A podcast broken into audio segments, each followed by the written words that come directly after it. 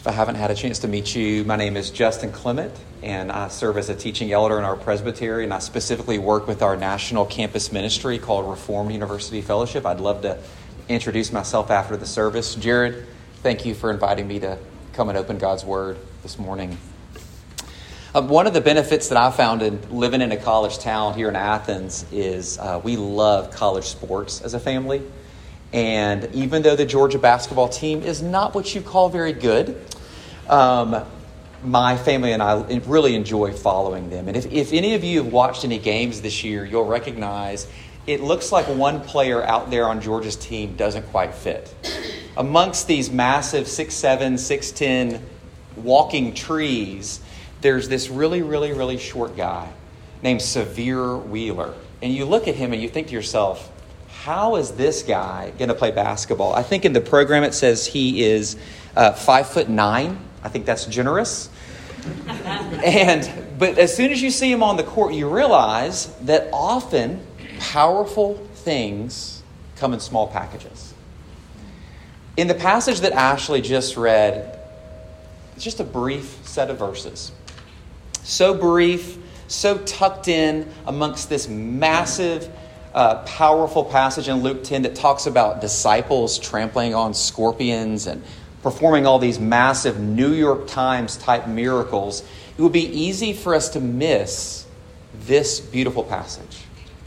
And I want us to see that indeed, here tucked away in this passage is a beautiful picture of what it's like for us to abide and enjoy being with Jesus. So let me ask for God's help as we begin our time this morning. Dear Heavenly Father, I do thank you so much for Luke chapter 10 and the encouragement that it has been to my soul. Lord, I pray that my friends here um, would really see this beautiful picture, not only of this woman, Mary, but also Jesus, the one who is truly patient and loving and moves toward Mary's and Martha's.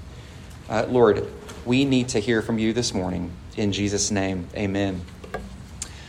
I wonder how many of you have a friend who makes things look really easy. Maybe you have a friend who's a scratch golfer.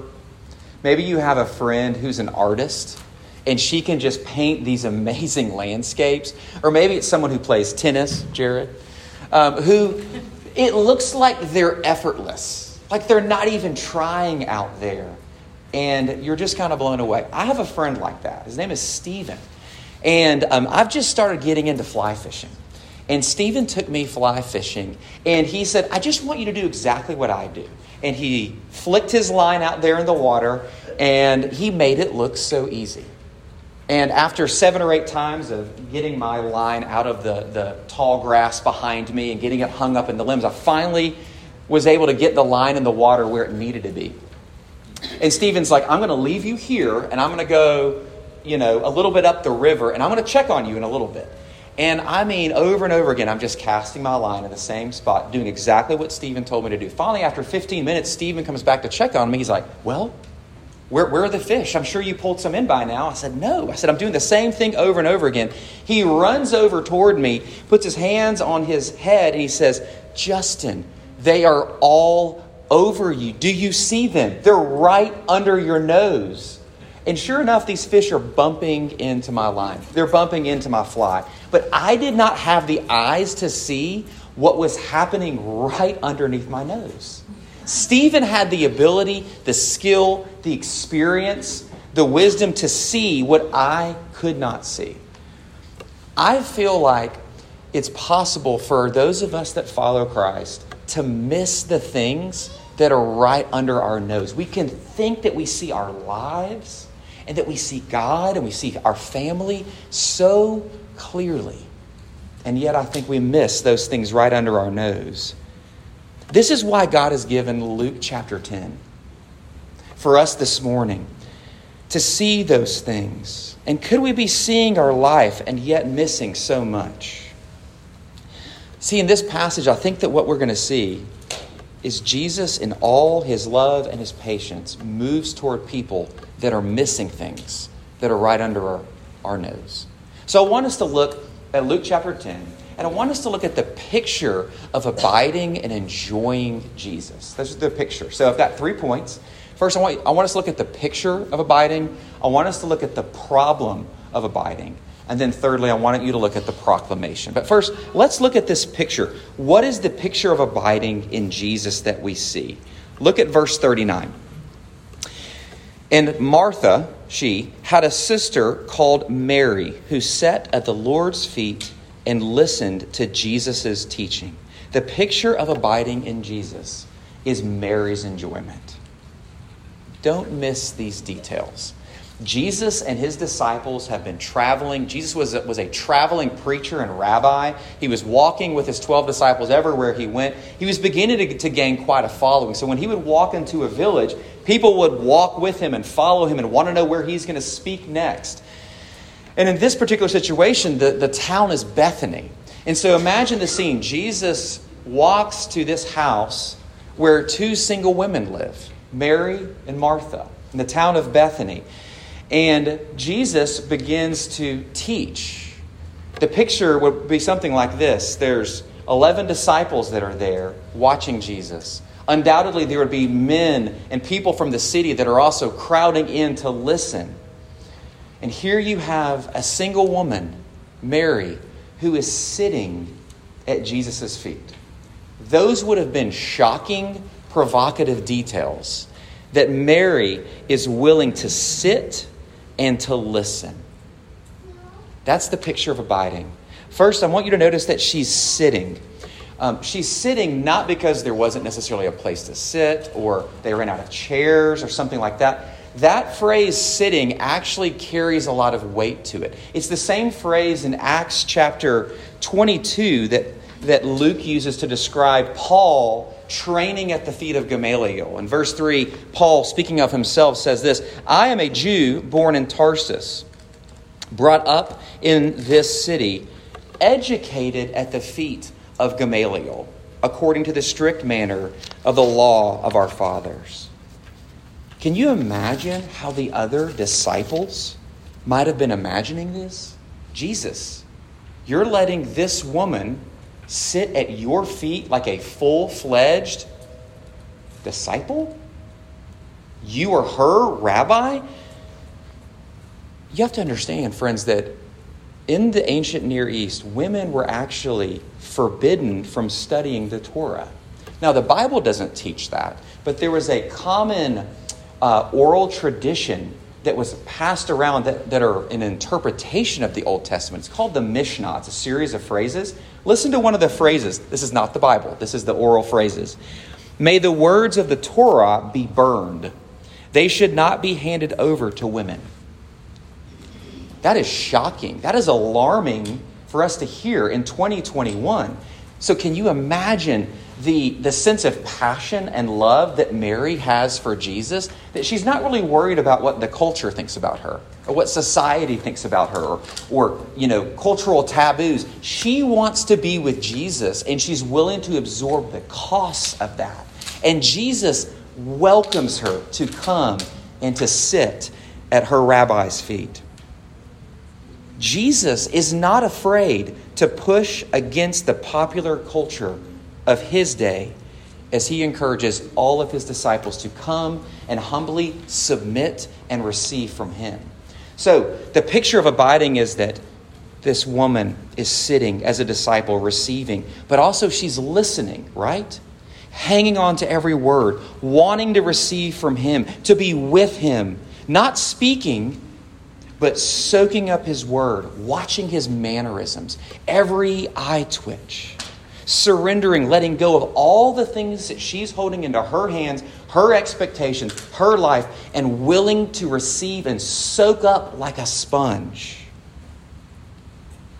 Hearing is more than just simply taking in data, it's reception, it's hunger, it's savoring, it's holding on to every eye twitch and voice inflection and hanging on to every word, sitting and listening. Do you see the picture of Mary's enjoyment as she's just simply sitting and receiving and enjoying being with the one that she loves? Confidently sitting at her master's feet, no matter the opinion of others. sitting in the presence of greatness with a listening ear. It's a beautiful picture. How might that look for us to sit and to listen today where Jesus is not physically here in 2021? He's already ascended to the Father and is, is even interceding for us. But what does that look like now for us to sit and to listen? I've just got a couple of ideas. One is we have to slow down. Um, it takes a lot of intentionality, if you're at all like me, to actually pull away from people and devices and responsibilities and just slow down and figure out what is going on inside of me. What am I feeling? What am I thinking about? Am I just simply reacting to all the needs and every email and every phone call and every text and every need of a child or a spouse or a roommate? Or am I able to be reflective and to sit and to slow down? But I think sitting and, and listening also not only is slowing down, it also is, is savoring the word. Taking the time to actually look at a psalm like Psalm 16 that Ashley read earlier, and to just not have any agenda, but just to soak and marinate on each word, and to slow down and enjoy. And then I think sitting and listening must involve submission the posture of every single Christian, man, woman, and child, is submission, complete surrender of all of our life, all of our future, all of our past to say, I will follow you, Rabbi, no matter what it costs me, no matter where you go, because I would rather be with you than anything in the world, any comfort in the world, any comfort, any control, anything to be with you. So, those are just a couple of ideas about sitting and listening. But I will be very honest with you. I wrote those down, but that is very, very, very hard for me. I love that beautiful picture of abiding that we see, but there's a problem. I struggle with this. And I bet you're like me. You struggle too. You want to be like that. You want to be able to just defy the cultural norms and follow Jesus no matter what it costs you. And yet there's a problem. What do we see here in this passage? Look at verse 40. Remember, there's two sisters there's Mary and Martha. In verse 40, God's word says this But Martha, the other sister, was distracted with much serving, and she went up to him and said, Lord. I'm going to get to the rest of that in just a second. But Martha was distracted with much serving. I think oftentimes in a sermon that I've heard before, now is the time that we typically throw Martha under the bus. Like, I can't believe Martha did this. And I don't think that's appropriate. Because Martha is the one that actually welcomed Jesus into her home first. She was the one that came to the door and wanted to welcome and get to know and follow him in verse 38. She desired to be a disciple too. Her instincts were good, but she was God's word says distracted. What is the problem? What gets in the way of abiding? Being distracted with much serving as a disciple. What is the problem? Being distracted with much serving. Martha was busy doing wonderful things for Jesus, but she missed the core priority of simply being with Jesus. And this is a trap for me as well. Where have you tended to be distracted with much serving for Jesus at the expense of simply being with Jesus? Why is that so elusive for us? One of my mentors told uh, Elizabeth and I once that the most powerful preposition in the Bible is the word with. Emmanuel is God with us. And I think it's so easy for, to forget that God is dead set on being with us first and foremost. Can you see Martha? Can you close your eyes and imagine Martha in her house? Perhaps she's flying around the kitchen, cooking food, polishing the silver, pouring out the wine, making sure that everything is absolutely perfect for him But yet, Martha is still described as distracted with much serving. Can you hear the desperation, perhaps, in Martha's voice? In verse 40, did you catch, catch this? Lord, do you not care? Lord, do you not care that my sister has left me to serve alone? Tell her to help me. I don't, I, I'm not the smartest guy in the room. I don't think it's a good idea to tell Jesus what to do, though. Martha tells Jesus, You tell him, you tell her to get up and to help. Jesus, do you not care that we are perishing in this storm? Jesus, do you not care that my sister has left me to serve? It's the exact same phrase. The same desperation of a distracted disciple. Can you hear the heart of an orphan in Martha's voice? I am alone. I'm the only one pulling the weight around here. I'm the only one trying. Do you not care? I have to watch my back because no one else will protect me. Can you see Martha's tightened lip as she tells Jesus to make Mary help her? This conversation honestly lands a little too close to home for me most days. Where does this land for you? Whether you're 60 year old, whether you're a 40 year old, whether you're a 30 year old, whether you're a 10 year old, how does this land for you? There's a problem that we see. Jesus, look how hard I'm working for you. I want to make everything perfect for you. Why am I the only one pulling my weight in this family? Why am I the only one putting the time in at this church? Why am I the only one committed and working things out in this marriage? Don't you see how hard I'm working for you? Don't you see that all this is for you? All these sacrifices? Do you notice what Martha could not do? Sit and simply listen. That wily thief of busyness will distract us from Jesus just like it distracted Martha. Why is this so hard for us? There was a man by the name of Blaise Pascal that lived in 1670. So this is a long time ago. Kids, this is before America was even invented. And listen to what he said. This is before television. This is before the internet. This is before smartphones. This is prophetic, friends, with a lowercase p, of course. All of humanity's problems stem from man's inability to sit quietly in a room alone. Do you hear how profound that is? We don't know how to slow down. We don't know how to stop. Sitting is so hard, busyness is instinctive. I may have to slow down long enough to actually feel the loneliness and the anguish and the struggles in my own heart. It's a lot easier to cover that over with serving in a family, serving in a church, serving in a small group. And it's hard to slow down. And like Martha, we have a heart problem. But this is not where our passage ends.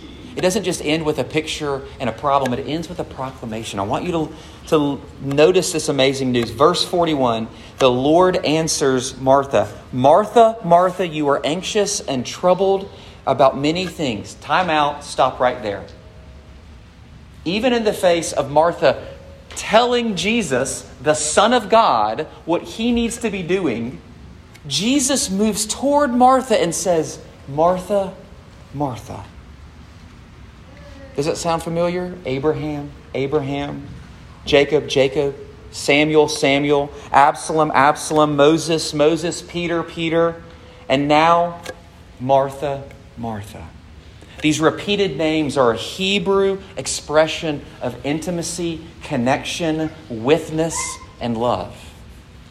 He moves toward her in relationship and love and care and compassion. Can you see Jesus' smile and hear his tenderness when he says, Martha, Martha? And she must have felt so silly.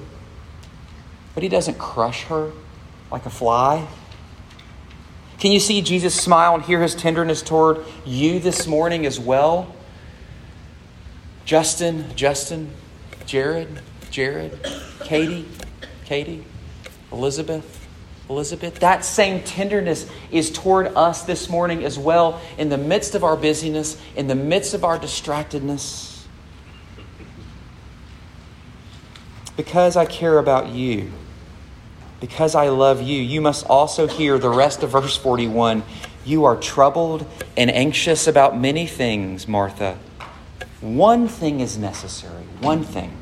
And Mary has chosen the good portion which will not be taken away from her. Serving Jesus with our talents is a wonderful thing. Leading a small group is a wonderful thing. Leading in worship is a wonderful thing. Setting up chairs is wonderful. Tithing to your church is wonderful. Serving as an officer is a wonderful thing. But one thing is necessary, friends the good portion of being with Jesus. We must never replace being with Jesus with working for Jesus. Mary chose the good portion that is mentioned in places like Psalm 16:5. The Lord is my chosen portion and my cup. Psalm 73:26. My flesh and my heart may fail, but God is the strength of my heart and my portion forever. In Psalm 142:5, I cry to you, O Lord, you are my refuge, my portion in the land of the living. So many things are good, but Jesus tells his disciples and his disciples in 2021 that only one thing is necessary receiving God's word like a fine wine, like water in a desert, like rich food at a feast. We receive from him first. He's the one that serves us. He's the one that pours the cup. He's the one that prepares the feast. He moves toward us with patience. Do you see that he's moving toward you? this morning with that same patience that he moved toward Martha? I hope that you see that. How can Jesus this morning continue to be patient with me as a pastor day after day after day when I get so distracted by serving and so focused on my sermon prep that I'm being impatient with my wife and my kids? How can Jesus continue to be so patient with us? We actually get a clue in the very next verse in chapter 11, verse 1. It says, Now Jesus was praying in a certain place. Just as Mary is enjoying and being with the one that she loves, we find Jesus going and spending time with the one that he loves too. Jesus has always been with his Father. He's always been in perfect communion and connection with his Father. In his earthly mission to seek and save the Marys and the Marthas, Jesus needed the communion of his heavenly Father in prayer. As a son, Jesus fully submitted to his Father. He listened without wavering, no matter what it cost him. He submitted to the mission that the Father had given to him, and they were in perfect communion for all of eternity and during Jesus' earthly ministry. But you know, there was one day. One day, as Jesus called out to his Father, as he had always done for all of eternity, at his time of greatest need and the desperation of the cross at Calvary, he called out with that Hebrew intimacy, My God, my God. And whereas he had always heard a response, at this particular time, when he cried out, My God, my God, why have you forsaken me? he was met with silence.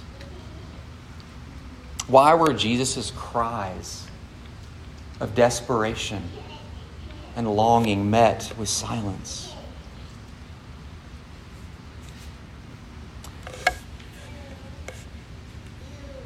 The silence was there so that every single one of our cries would always be heard by our Heavenly Father the ones that we utter under our breath, the feelings that we have, the needs that we have.